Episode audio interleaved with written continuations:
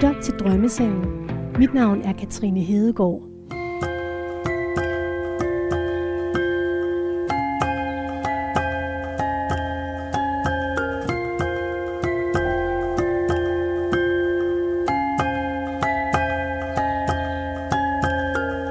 La la la la la la. Ja, Kan du høre mig? det kan jeg. Godt. Jeg er jo vildt spændt. Er du det? Tag jeg. I dag er skuespiller og forretningskvinde Julie Sangenberg min gæst. Jeg har altid kørt mig selv rigtig, rigtig hårdt. Jeg har aldrig givet op på noget. Jeg, jeg fortsætter indtil min krop den kollapser. Jeg har aldrig givet op. Jeg er spændt på at se, hvad hun siger til den personlighedstest, hun har fået lavet. Kan hun genkende sig selv? Der udfordrede jeg måske lige dit selvbillede lidt. Det kan godt være, eller sandheden. Episoden har vi valgt at kalde Hvad er det, hun beskytter sig imod? Spændende. Det synes jeg er interessant. En, en god cliffhanger. Og programmet begynder her. Skal jeg hive dem ud? Det må du gerne. Sådan Ja, det kan godt være, at det faktisk var lettere at åbne den anden vej. Jeg tror, det er næsten Vi nemmere bag den anden til. vej. Ja, ikke? Herfra. Så, Godt. og Lås, lås. bilen. Og drømmesengen. Ja, tak. Og pas på, pas på cykel. Ja. Godt. Hvor er vi henne nu? På Frederiksberg, Godopsvej, hvor at jeg har øh, min kontor for mit øh, hyggetøjsfirma Cozy. Det ligger i sådan et lejlighedskompleks, men der er sådan en lille græsplæne ude foran, hvor vi stiller vores drømmesenge op. Og vi går under et træ, for at gøre det endnu mere hyggeligt. Et æbletræ, tror Ja. jeg, det er det ikke det? Jo, lige præcis. Øhm, vi og se? vi har kaffe med, og det skal nok blive rigtig hyggeligt, det her. Du skal lige øh, have den foldet sammen igen, fordi der er nemlig en bestemt fremgangsmåde. Ja, tak. Nå, sådan der. Yes, Ja. got it. Og så skulle jeg tage den ned Ja, ja. og op. Det er da en god form for interview. Jamen, læg dig ned.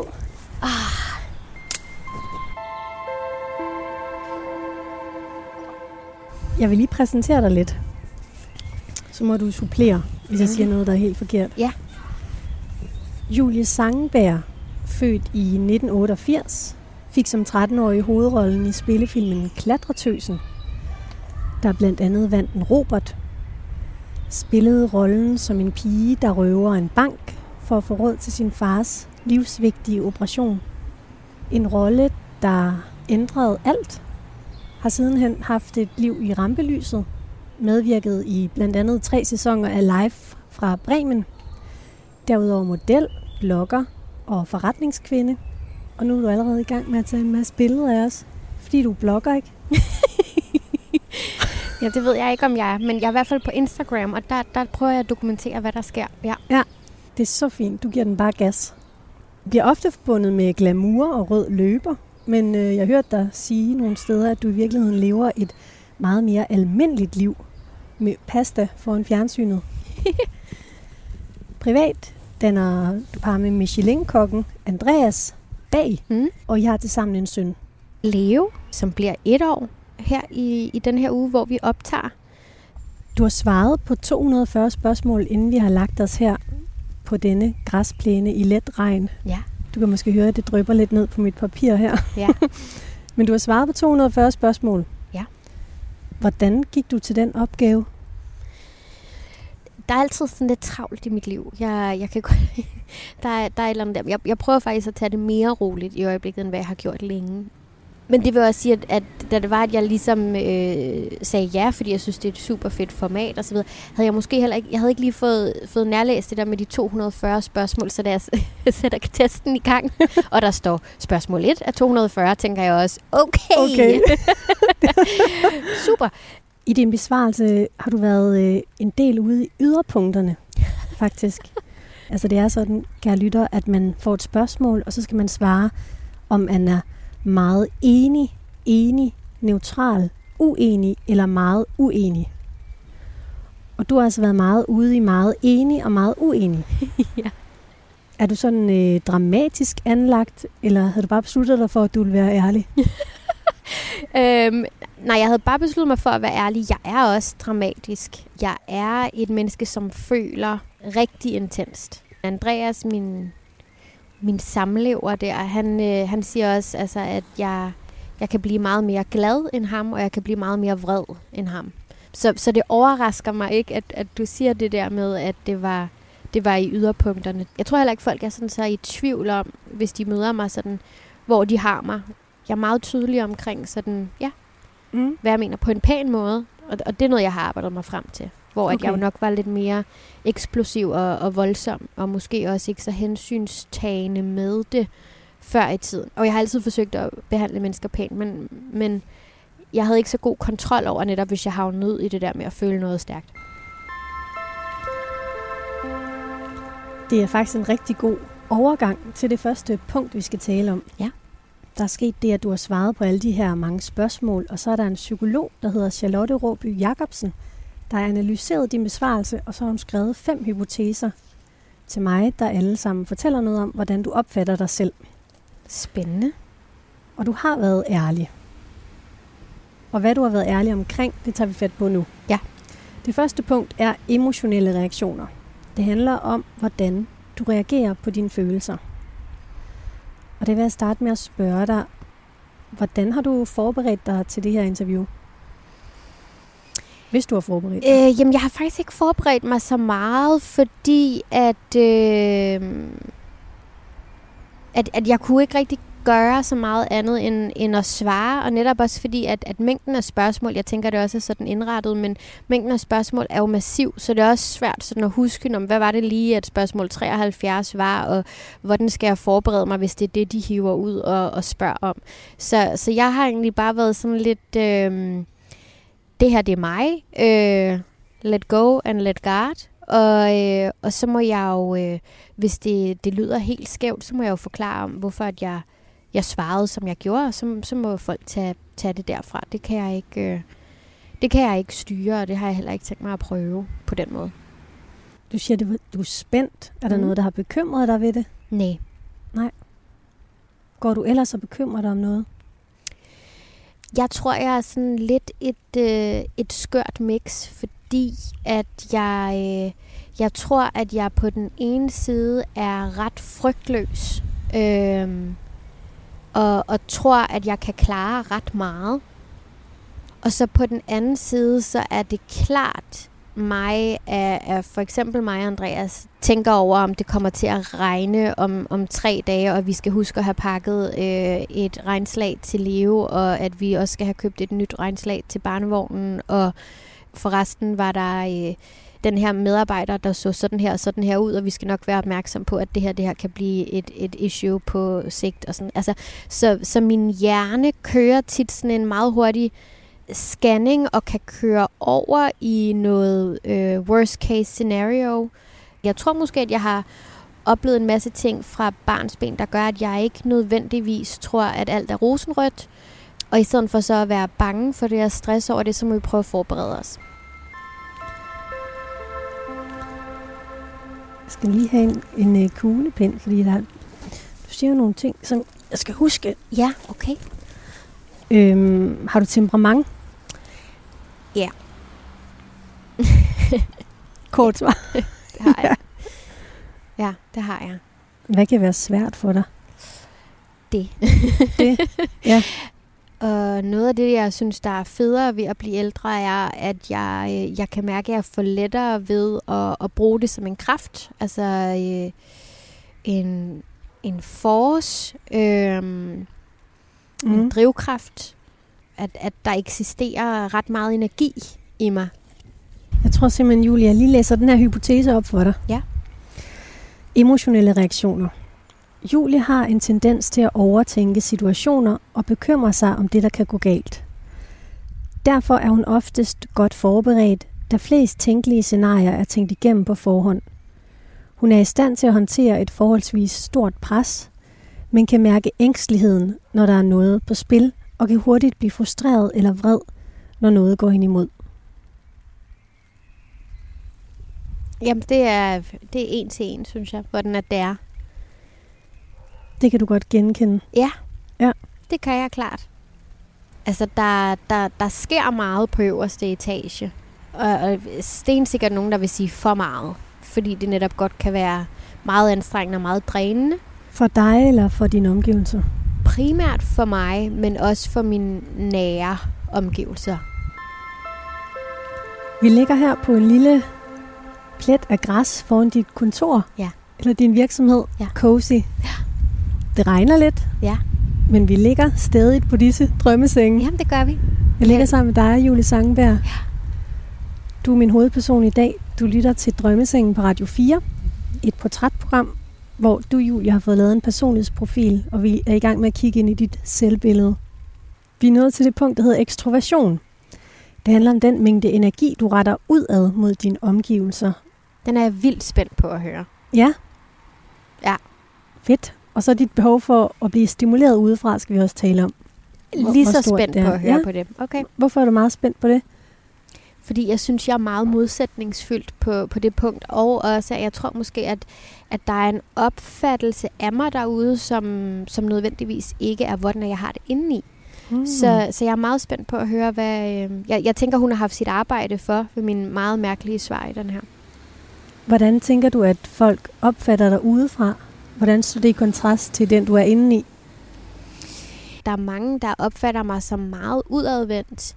Øhm, og, og, og jeg kunne forestille mig, at der er mange, der kunne forestille sig, at jeg var sådan en, der bare elskede at gå ud til events og snakke med masser af mennesker og, øh, og i den stil. Men, men jeg lader faktisk bedst op alene.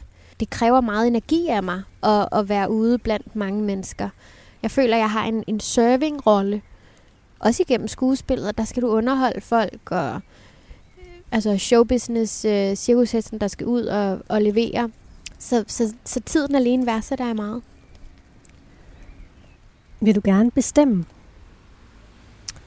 Hvis du havde spurgt mig for 10 år siden, så havde jeg bare sagt ja. Ja. nu er det mere sådan en... Øh, øh, nej, det vil jeg ikke nødvendigvis. Øh, jeg vil gerne skabe, og jeg vil gerne tage lederskab og tage ansvar. Men jeg elsker, når øh, for eksempel mine medarbejdere kommer ind og har forslag, der er langt bedre end mine, og gerne vil køre nogle projekter. Det elsker jeg. Jeg elsker, når Andreas tager teten og siger, nu, nu har jeg besluttet en, en date night, eller at han siger, nej, det her med, med leve, det overstresser vi ikke omkring, eller gør på den her måde. Vi gør sådan her. Hvad vil du gerne skabe? Jamen altså, øh, på den ene hånd, øh, så vil jeg jo gerne skabe og blive ved med at skabe min karriere. Øh, min legacy på en eller anden måde, som altid har været vigtig for mig. Men det er selvfølgelig også sådan lidt egodrevet, og hvor at jeg tror, at det, der nok er vigtigere for mig, det er, at jeg vil gerne skabe værdi. Og hvis jeg skulle sige sådan en ting, så er det, at jeg bliver allergladest, når jeg føler, at jeg rører et andet menneske. At jeg kan se, at de føler sig set i et eller andet, der er svært eller vigtigt for dem. Om det så er, at jeg kan se, at jeg har fået dem til at grine med noget underholdning. Altså jeg har givet dem et break der, hvor de sidder og bare er glade. Eller jeg har lavet en, en seriøs ting skuespilmæssigt, som, som rører en eller anden problematik i deres liv, hvor de føler sig ikke alene, de føler sig set. Det er altid det, der har virkelig sådan øh, bevæget mig, tændt mig, drevet mig med skuespillet. Har du nogensinde selv følt dig alene? Ja, og, og jeg tror, at på nogle punkter vil jeg altid fortsætte øh, med at føle mig alene. Prøv at fortælle lidt mere om det. Hvor kommer det fra? Jamen, øh, det kommer øh, fra at opleve forskellige ting øh, fra en, en tidlig alder, tror jeg. Jeg tror, at, at jeg ved, at, øh, at altså, venner kan du, kan du blive uvenner med. Kærester og, og ægtefæller kan, kan man blive skilt fra. Familie kan man blive uvenner med, eller kan, kan dø fra en. Arbejdspladser kan man blive fyret fra, eller kan gå konkurs. At der er få ting i, i det her liv, der ligesom er fuldstændig sikkert. Det er mig, øh, som, som er den eneste, jeg kan regne med på et eller andet plan. Og i stedet for at forvente, at, at øh, alle mennesker er perfekte, og verden er perfekt, øhm, så ligesom prøve på en... Øh, altså heller ikke at lade det tage helt overhånd med mørksynet, men altså ligesom sådan prøve at... Øh, ja, forberede mig øh, så godt som muligt, og så øh, netop virkelig værdsætte, når det er, at jeg oplever alt det gode, når det er, at jeg oplever, at folk netop er der og, og støtter op, og alt det gode sker. Øhm. Kan du ikke prøve at komme med, hvis du har lyst til det, sådan et mere konkret eksempel på noget, et eller andet i dit liv, der har peget dig i retning af at have den her ensomhedsfølelse? Jo, jeg var en af dem, som, som oplevede at blive sådan rimelig kraftigt mobbet, da jeg var barn. Øhm, og det gør jo automatisk, at du føler dig ude for et fællesskab på en eller anden måde. Øhm, jeg gik på en skole, som ikke var særlig god. Og, øh, og der var der en masse af det der mobning. Og det var meget fysisk også. Så det var, at man altså, ja, fik, blev slået og sparket og låst inden forskellige steder og kastet rundt og sådan noget. Frygteligt. Jeg gemte mig i sådan nogle skabe nede i en kælder med en lommelygte og læste Harry Potter i frikvartererne, fordi at ellers så vidste man godt, at der ville være nogle typer, du kunne støde ind i, som ikke var så heldige. Og især hvis det var, at du måske ikke var så god til ikke at sige din mening, eller altså kæmpe tilbage, som, mm. som jeg godt vidste, at jeg, jeg havde svært ved bare at lægge mig ned, ikke? eller sådan se den anden vej, hvis de behandlede nogle andre dårligt. Men jeg tror, at det, der blev slået ned på i mit tilfælde, det var, at jeg, jeg så lidt anderledes ud. Øhm, jeg var ikke særlig udviklet, jeg var ikke særlig høj, jeg var meget tynd, jeg havde meget store fortænder, så der var sådan nogle fysiske ting, de let kunne, øh, kunne tage fat på. Og så oplevede jeg enormt meget sygdom i min meget nære familie, og af respekt for, for dem, de har ikke et ønske om, at jeg taler om det, så, så det går jeg ikke sådan nærmere ind i end det. Men øh, hvis du ligesom skal leve i rigtig mange år med en meget kraftig øh, angst for at miste, øh, og blive konfronteret med muligheden for det hver eneste dag, øh, så, så, så tror jeg, det er naturligt, at det gør noget ved ens måde at opfatte ting på.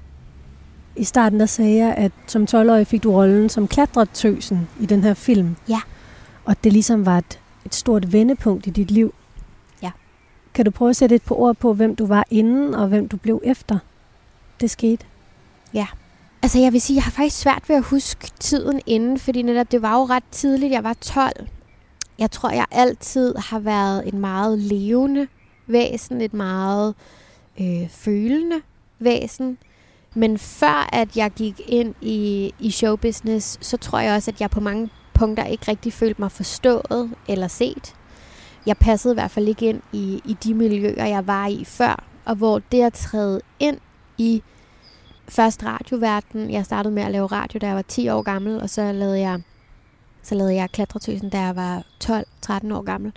Og, og det var med det samme at træde ind et sted, hvor jeg følte mig hjemme. 100 procent. Hvor du blev set. Ja. Nu vil jeg læse den her ekstroversion op for dig. Gud. Julie skaber situationer og mulighed, hvor hun er i kontrol og har styringen. Hun vil gerne bestemme og holder på sin ret.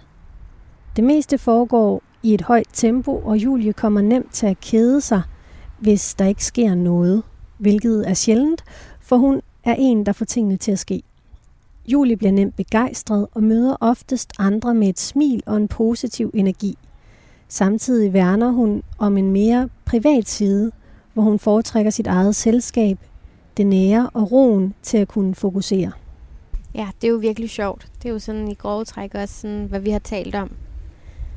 Jeg, jeg prøver at give mere slip på kontrollen, øh, fordi jeg også godt kan mærke at nogle gange, det kontrollerer mig og kan få mig lidt i sådan en OCD-lignende tilstand. Hvornår, øhm, hvornår kunne, du, kunne du komme med et eksempel på det? Jamen, jeg er forholdsvis bevidst, når jeg går ud af en dør. Det kan måske lyde som, jamen, hvad, hvad, hvad er den store fare i det? Altså, når du går hjemmefra om morgenen? Ja. Det er ikke sådan, at jeg tror, at alle øh, i hele landet ved, hvem jeg er, men, men jeg er klar over, at der er nogen, der gør. Og jeg har haft tilpas mange eksempler på, at hvis jeg har prøvet at slappe af, at, at det så ligesom sådan er gået galt på den ene eller den anden måde. Så, så jeg har sådan en... Hvornår er det gået galt? Jeg havde en aften ude med en veninde.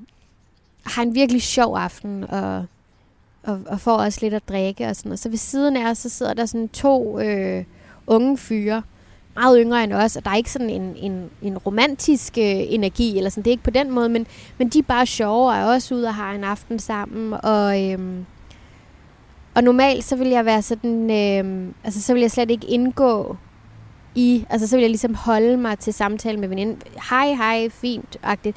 Men, men den her aften, så er jeg sådan, hvad kan der ske? Og så, øh, så sidder vi og snakker, og, og har det sjovt, og en af dem arbejder på et produktionsselskab, viser det sig, så der er nogle ting, vi kan snakke om der med film og alt sådan noget. Og ender med at sidde og snakke med dem i et par timer, og også få, få drukket nogle cocktails med dem, og, øh, og jeg tænker ikke så meget over, sådan, oh, jeg skal ikke nævne sådan og sådan om, om mit liv, fordi jeg bla bla bla. Og så lige pludselig, så er der så sådan en af dem, der sådan griner og sådan siger, ej, og Julie, jeg synes, at at, at du er så fed at møde. Jeg, jeg kan slet ikke øh, forstå, at... Øh, og så nævner han øh, øh, en eller anden fyr, jeg har set på et tidspunkt. Jeg kan slet ikke forstå, at han øh, øh, gik i seng med, med min veninde, samtidig med, at I var kærester. Øhm, Hvad gjorde du så helt konkret i den situation? Lige der, der blev jeg virkelig øh, øh, taget på sengen, fordi at jeg netop sådan havde, havde tænkt, nu, nu stoler jeg lige lidt mere på universet, og jeg lader være med at tage mig selv så seriøst også. Altså, der er jo også noget i det, ikke? Altså sådan lidt, come on, hvor fucking interessant synes alle mennesker, man er. Øh, altså, og, altså, måtte så igen også gå fra, at vi sad og havde det sjovt, til så at blive øh, enormt professionel og være sådan, I må have en god aften. Farvel. Bede tjeneren om at flytte os til et andet. Altså, du ved, det var mm, bare en, ja, en, ubehageligt. en, en dum, dum situation. Mm. Men dem har jeg oplevet rigtig, rigtig mange af. Fordi at du er kendt. Ja. Men det er den der sådan med, at øhm, tror jeg, at man altid møder folk sådan lidt øh, ulige. At der er mange, der ved rigtig meget om mit liv. Hvem jeg har været kærester med, hvem øh, øh, jeg er gået fra, hvem der har knust mit hjerte. Øh. Er du så derfor ja. også begyndt at tænke mere over, hvad du lægger ud? Fordi der er også nogle af tingene, du selv deler, mm. eller har gjort, eller hvad? Eller er det andre, der fortæller ting om dig? Nej, men jeg tror, at jeg faktisk begyndte at gå sådan lidt kontra, fordi så i mange år var jeg sådan helt ekstrem privat, sådan nærmest notorisk privat, vil ikke fortælle noget som helst om mine forhold, eller, eller noget i den stil, og, og var bange for at sige, hvis noget gik galt. Og så tog jeg ligesom sådan en beslutning for en, en 4-5 år siden, hvor jeg var sådan, det gider jeg faktisk ikke. Jeg vil faktisk gerne bruge mine medier til også at vise mig selv uden makeup, til at sige, jeg har en dårlig periode, eller jeg synes ikke, jeg er særlig fed i øjeblikket, eller ting er virkelig op ad bakke, eller det her kunne jeg ikke finde ud af. Hvorfor har du et behov for at fortælle om det? Jamen fordi, at det nok er sådan lidt mere, man kan sige, hvis det er, at jeg siger det i interviews, er der jo trods alt en, en proces med et andet menneske, som, som så skal få mine ord ud. Hvor at, at på, på mine sociale medier, der kan jeg tale en til en til folk på en anden måde. Og så det er klart, det er mit perspektiv. Så, så, så altså, der er jo altid flere sider af en sag. Men, men jeg kan godt lide, at der er et sted, hvor at jeg kan møde op så autentisk, som jeg overhovedet kan. Og jeg synes også faktisk, at det er et ansvar, jeg har over for de mennesker, der følger med og vælger at bruge deres tid sammen med mig, at jeg også synes, at det er vigtigt, at jeg at jeg er så ærlig, som, som jeg kan derinde. Jeg kan mærke, at jeg har lyst til at blive en team i hvert punkt, men vi, det er så spændende, det du fortæller. Nå, det er godt, det er godt. Det er jeg glad for. Og nu er solen også kommet, kan du Jamen, mærke det? det er så dejligt. Jeg ligger her sammen med dig, Julie Sangenberg, på Frederiksberg, på en lille plet græs. Og jeg tænkte på, at du har taget noget virkelig lækkert med der. Ja. Skal vi ikke have sådan en? Øh, jo. Hvad er det, du har taget med? Jeg har taget flødeboller med fra, fra den lokale herovre på den anden side, som er sådan en chokobæks, der ligger. Fancy flødebolle, ikke? Ja, hvor lækkert. Og så er der en med lakrids og en med himbær tilbage, og jeg tager altså den med lakrids og hvid chokolade, fordi det elsker jeg. Uh, mm. Ja, den er god. Den har den, det der bagedyst knæk i chokolade. du lytter til Drømmesengen på Radio 4. Vi knasker i en flødebolle, og vi er nået til det punkt, der hedder åbenhed. Det handler om, hvor åben du er over for nye oplevelser af forskellige slags, og din indstilling til forandringer. Der er noget i din profil, der viser, at du har en stor åbenhed over for følelser, som vi har været inde på. At du oplever dine egne følelser intenst, også andres følelser intenst. Er det rigtigt? Bestemt. Kan det nogle gange være svært at føle så meget? Ja, helt bestemt. Jeg tror, jeg meget hurtigt sådan kan mærke folks øh, traumer på en eller anden måde. Nå, hvor spændende. Øhm, og gerne vil hjælpe dem. Hvordan kan du mærke det? Øhm, det ved jeg ikke. Øh, måden, de, de bærer dem selv på. Måden, de ser ud i øjnene på. Hvad de siger. Hvordan de gerne vil opfattes. Hvordan kan det være, at du kan det? Hvor kommer det fra? Det er måske sådan en eller anden følelsesmæssig intelligens, så kan der være andre punkter, hvor man ikke er så intelligent. men, øh, men jeg tror, at, at, at der har været sådan en eller anden forståelse der. Det kan også godt være igen, fordi man, man selv har været ude for nogle forskellige facetter af livet, og så, så genkender man noget. Ja, du sagde til at starte med, at du oplevede nogle ting som barn. Jeg har en, en helt fantastisk familie, jeg er meget tæt med, men, men vi var bestemt ikke en perfekt familie. Og, øh, og det tog os meget arbejde at blive de bedste venner, vi er i dag. Hvad var det, der var, hvis du vil fortælle om det, der var udfordrende i din familie? Jamen altså, som sagt, så har der jo været noget sygdom, og så, så var vi, vi har altid været forskellige. Jeg er meget, jeg, jeg er også ens på punkter med min mor og far, men, men vi er også meget forskellige på nogle punkter. Øh, og der var også nogle clash der, øh, og de er langt mere, altså de er øh, begge to akademikere i øh, store topstillinger og sådan, og, øhm, og, øh, og, og ligesom den vej, altså øh, læse på universitetet og øh, gøre ting på den måde, og der er det klart, at for dem, så var det meget voldsomt, at jeg bare kastede mig ud i ja, en, en helt anden branche, et helt andet liv, og at jeg altid har været, lad os hoppe ud fra 10 meter ved dem, fuld fart og øh, uden vand i bassinet, og det skal nok gå-agtigt.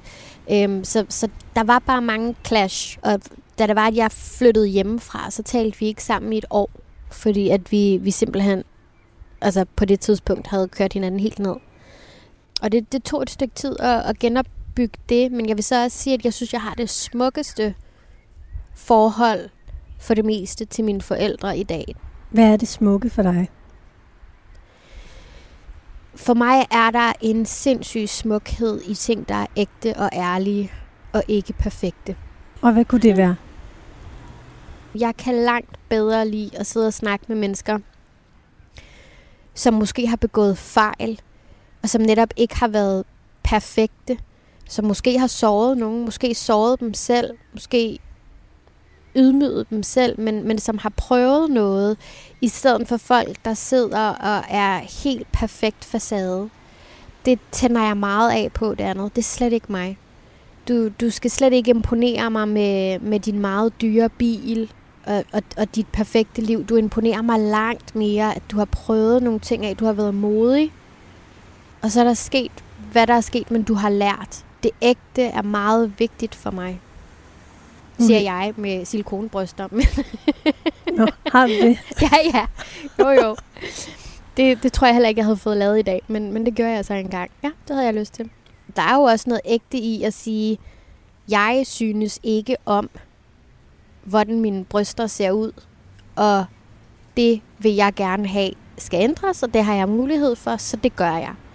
Men det at blive ældre er så måske at, at arbejde lidt mere på, jamen hvorfor er det, jeg synes, at de er forkerte? Og hvad handler det om? Er det mig, eller er det en opfattelse af, hvad mænd synes? Eller hvad, hvad handler det om på en eller anden måde? Og der havde jeg ikke nødvendigvis sådan bredden og, og niveauerne i, i tankerne på det tidspunkt. Øhm. Hvad handlede det om så nu? Jamen nu det? er det... Øhm, det handlede også om en, en frygt, fordi der har været noget sygdom i nogle bryster. Så at der var sådan et øh, øh, YOLO-agtigt også, øh, live your life-agtigt, at jeg havde det sådan, jamen, hvis jeg på et tidspunkt får et eller andet sygdom i mine bryster, så vil jeg i det mindste have haft nogle år, hvor jeg bare synes, at de var topflotte og fede. Jeg tror også, det handlede også om, at jeg blev, blev drillet med, at jeg havde meget, meget små bryster, da jeg var yngre. Det er da utroligt, som, hvad folk kan finde på at drille med. Altså. Totalt. Så, så der, var, der var alle mulige forskellige ting, men, men hvor det var, det var klart min beslutning. Det handlede, det handlede faktisk mindre om, om nogle mænd, synes jeg, så godt ud. men hvor at, øh, at jeg nu som ældre bare sådan rent visuelt faktisk synes, at øh, små naturlige øh, bryster, øh, synes jeg ser, det er bare min personlige smag, men synes jeg faktisk ser pænere ud. Så det kan også godt være, at jeg gør noget ved dem på et tidspunkt. Få taget noget ud af dem Ja. igen. Ja. Det kunne godt være.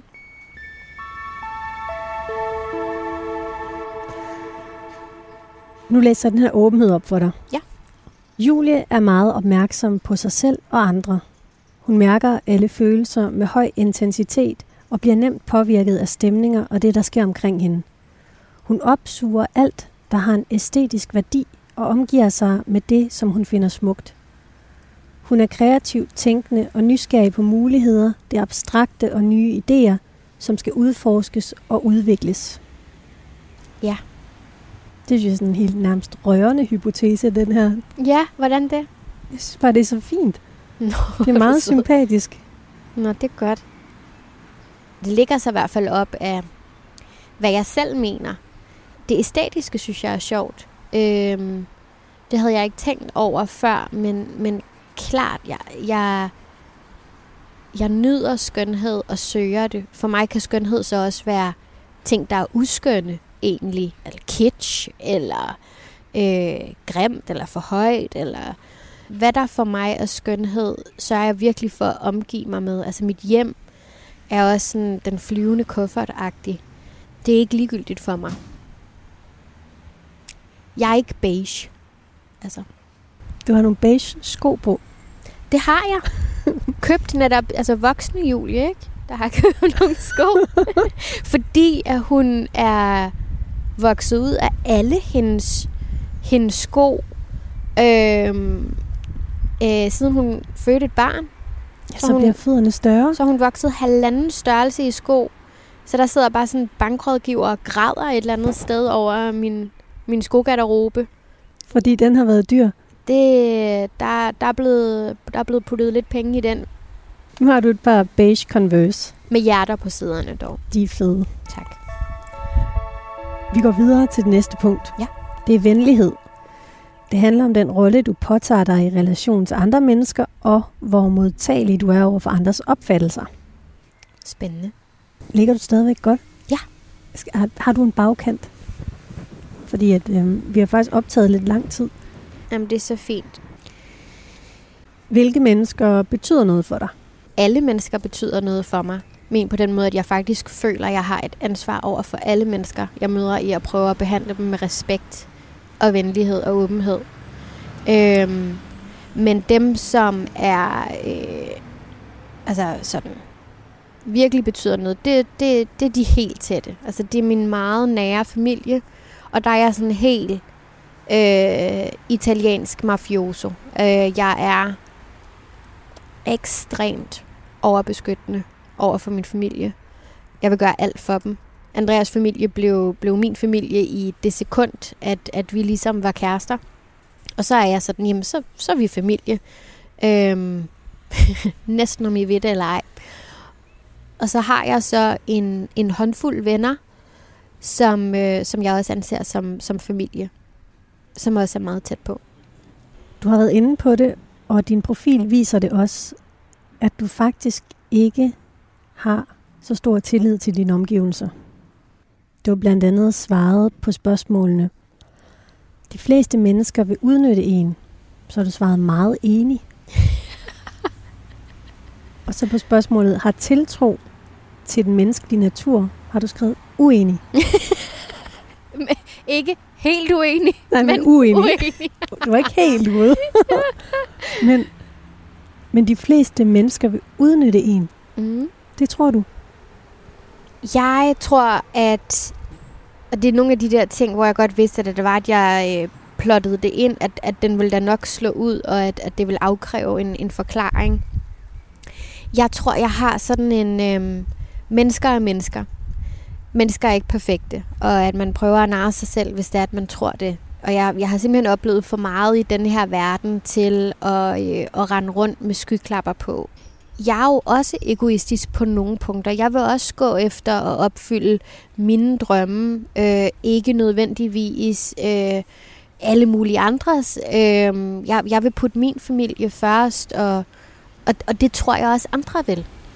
Og så tror jeg ikke, at alle vil udnytte mig overhovedet, men tror jeg, at der er nogle mennesker derude, der vil 100%, og jeg har oplevet mange af dem, altså hvor jeg bare en til en har set det ske. Øhm, Hvornår for eksempel? Nå, altså, jeg, jeg tror, at det er fuldstændig umuligt at have lavet, hvad, hvad jeg har lavet. Altså leve af din, dit ansigt og din krop øh, og dit navn, øh, og så ikke opleve, at der er mennesker, der prøver at hive det øh, i, i deres retning. Øh, det har jeg oplevet masser af gange. Hvad har sådan været det værste? Øh.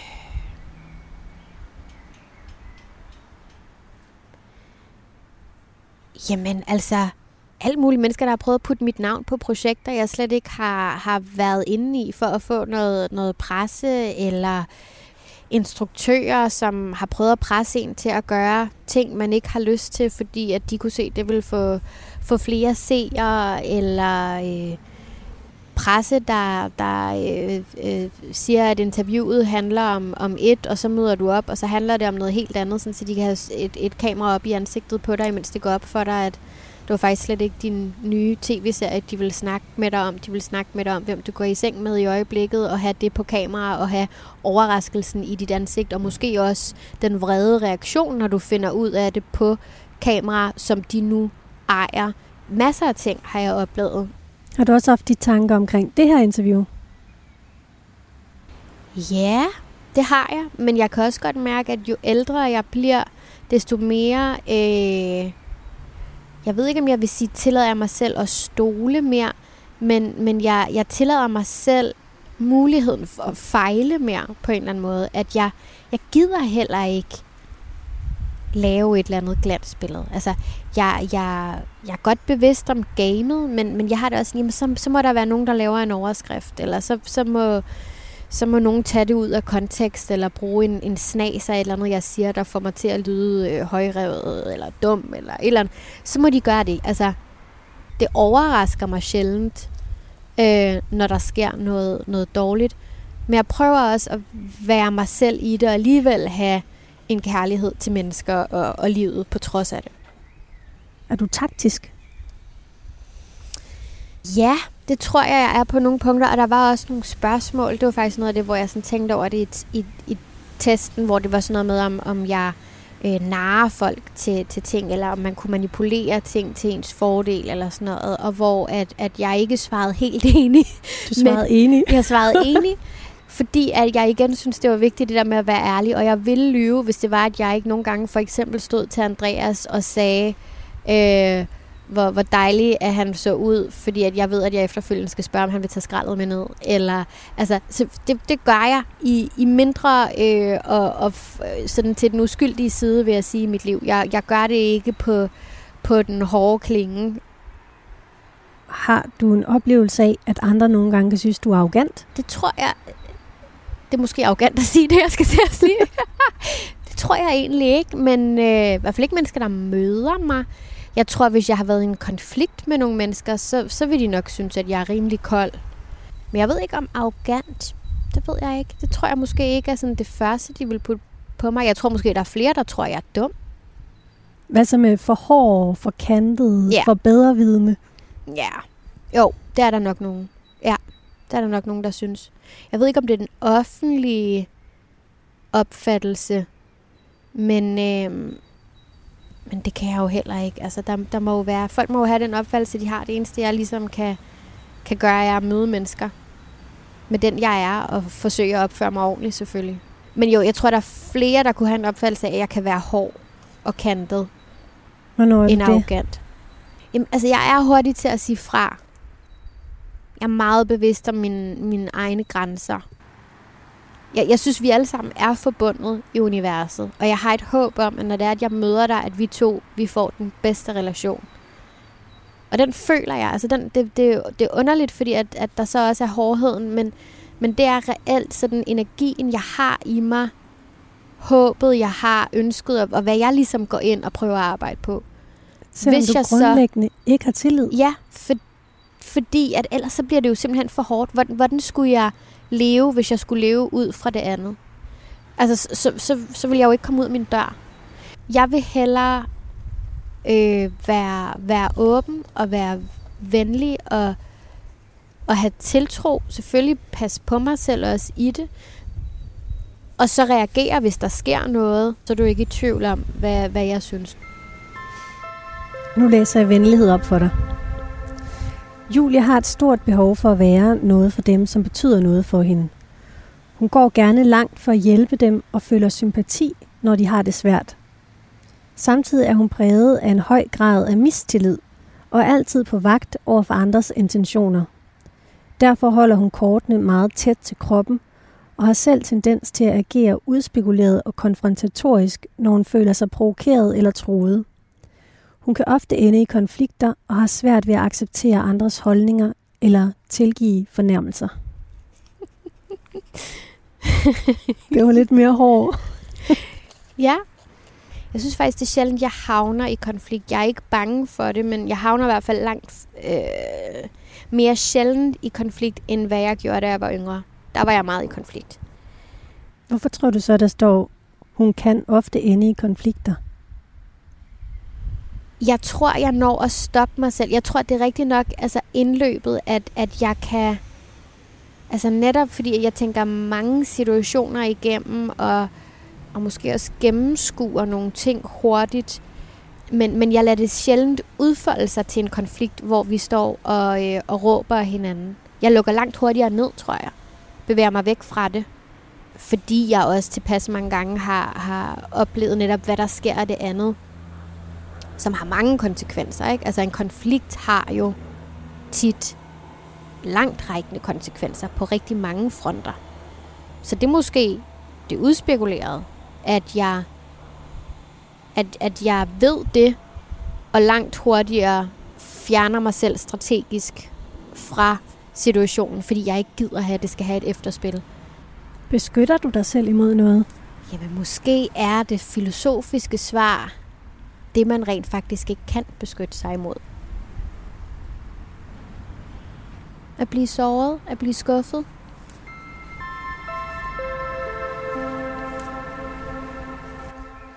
Du har sådan en fint blad i håret, det er som sådan en lille smykke. Er det rigtigt? Her, jeg putter det tilbage. vi går videre til det sidste punkt, Julie. Ja. Det sidste punkt, vi skal tale om, det er samvittighedsfuldhed. Det handler om, hvor stærk din beslutsomhed er, og hvor stort dit drive er i forhold til at nå dine mål. Din profil viser, at du er meget målrettet. Kan du genkende det? Ja. ja. Hvad er de vigtigste mål, du har i dit liv, sådan lige nu? At være glad. At have en sund, vækstende forretning, jeg kan være i og trække vejret i. At være den bedst mulige mor for min søn. Og øhm, at blive den bedste kone over for Andreas. Kone? Hvornår ja. skal I giftes? Det skal vi næste år. Hvad gør du, når du møder modstand? Så kæmper jeg tilbage med næb og klør og stopper aldrig.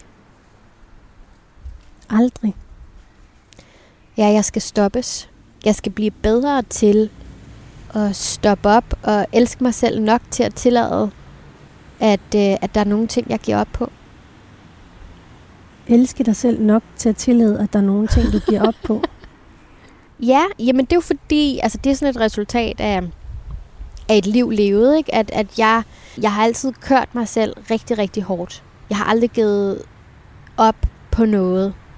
Jeg, jeg fortsætter indtil min krop, den kollapser altså min omgivelser har sagt, at, at de kunne holde ud at være sammen med mig, fordi at jeg var en, en skal af et menneske, der, der sad og rystede, eller var ekstremt aggressiv, øh, fordi jeg bare var i kamptilstand hele tiden. Det har været sådan noget, du ved, øh, øh, live foran øh, 1,7 millioner seere hver fredag, hvor du har haft tre dage til at øve et fuldt show på to timer, eller... Live for Bremen. Ja, eller øh, mit første teaterstykke som voksen, Pornotopia, hvor at man skulle lave en, en crazy forestilling som, øh, som pornostjerne, eller øh, Hairspray Musical, sang og dans i 2 timer 45 minutter, øh, ni shows om ugen i tre måneder, øh, hvor min ryg og krop gik fuldstændig i stykker undervejs. Eller, altså, det er altid sådan, jeg elsker sådan noget, jeg har altid gået efter de der sådan virkelig kraftanstrengelser, og så samtidig har jeg lavet forretning på siden, eller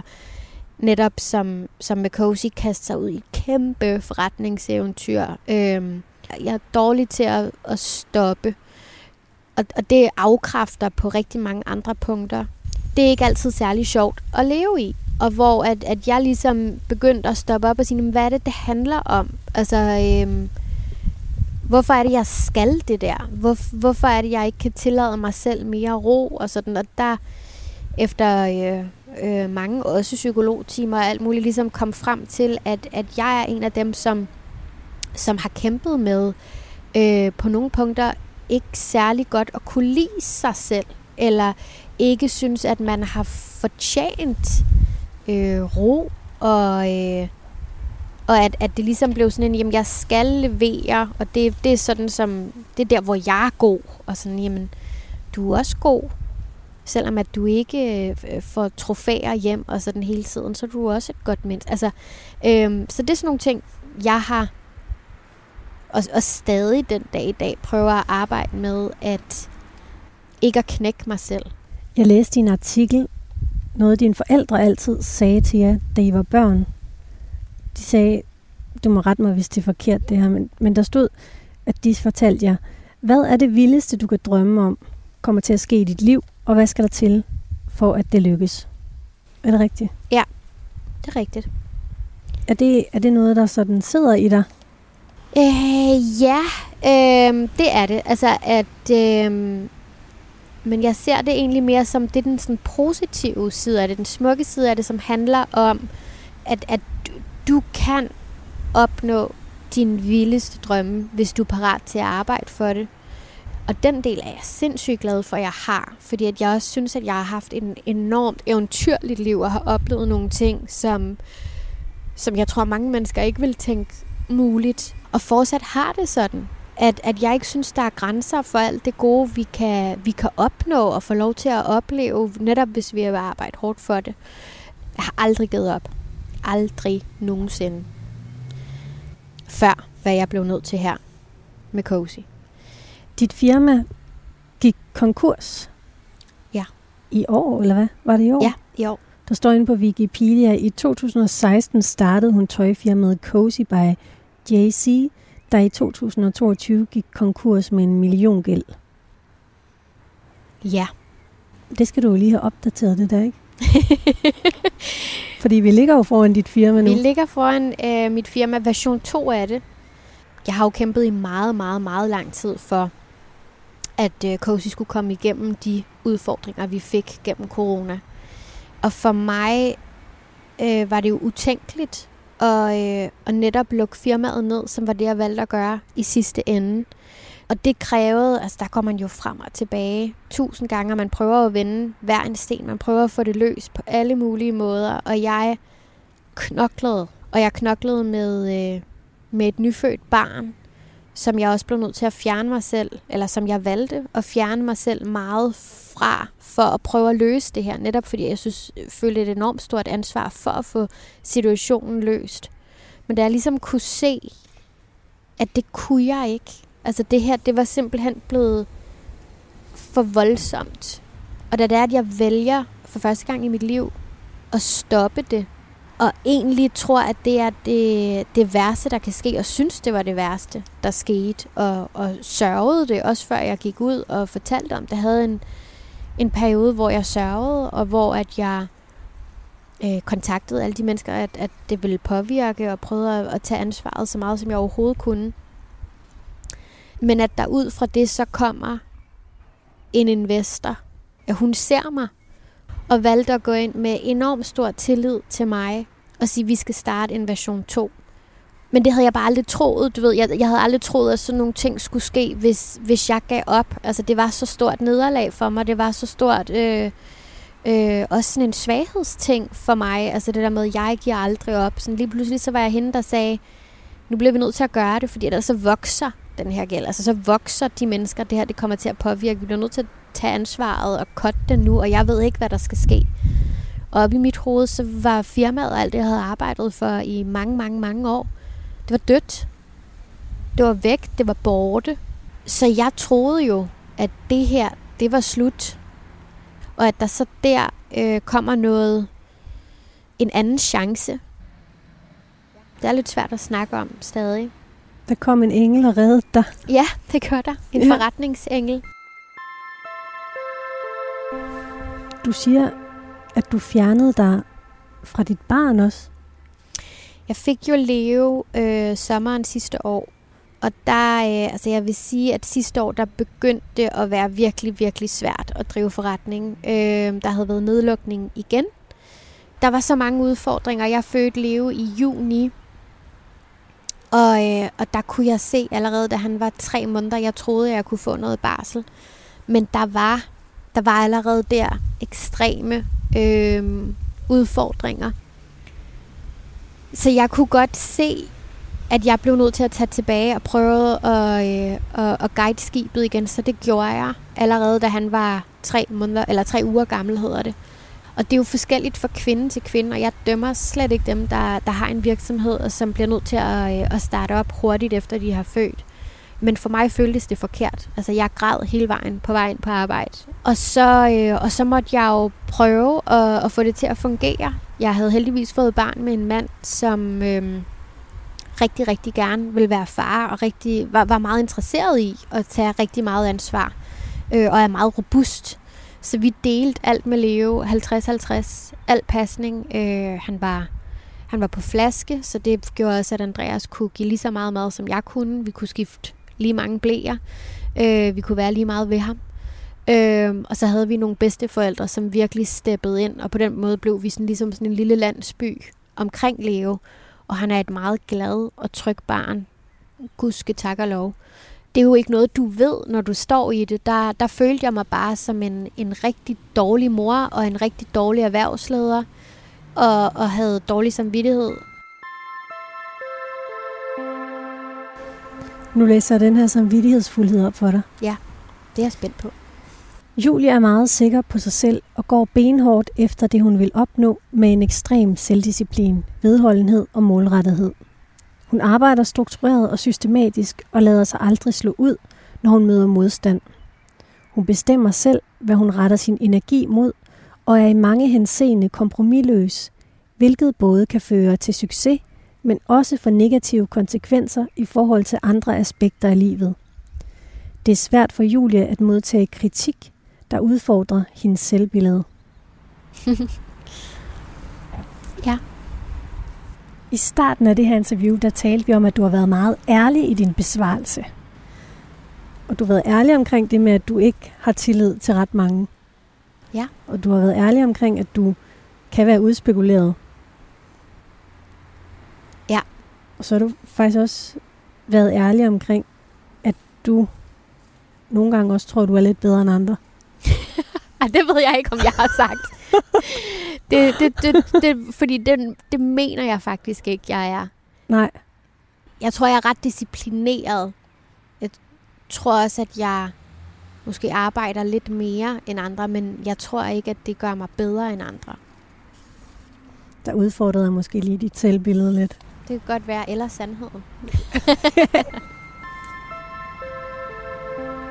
Vi er kommet igennem dagens program.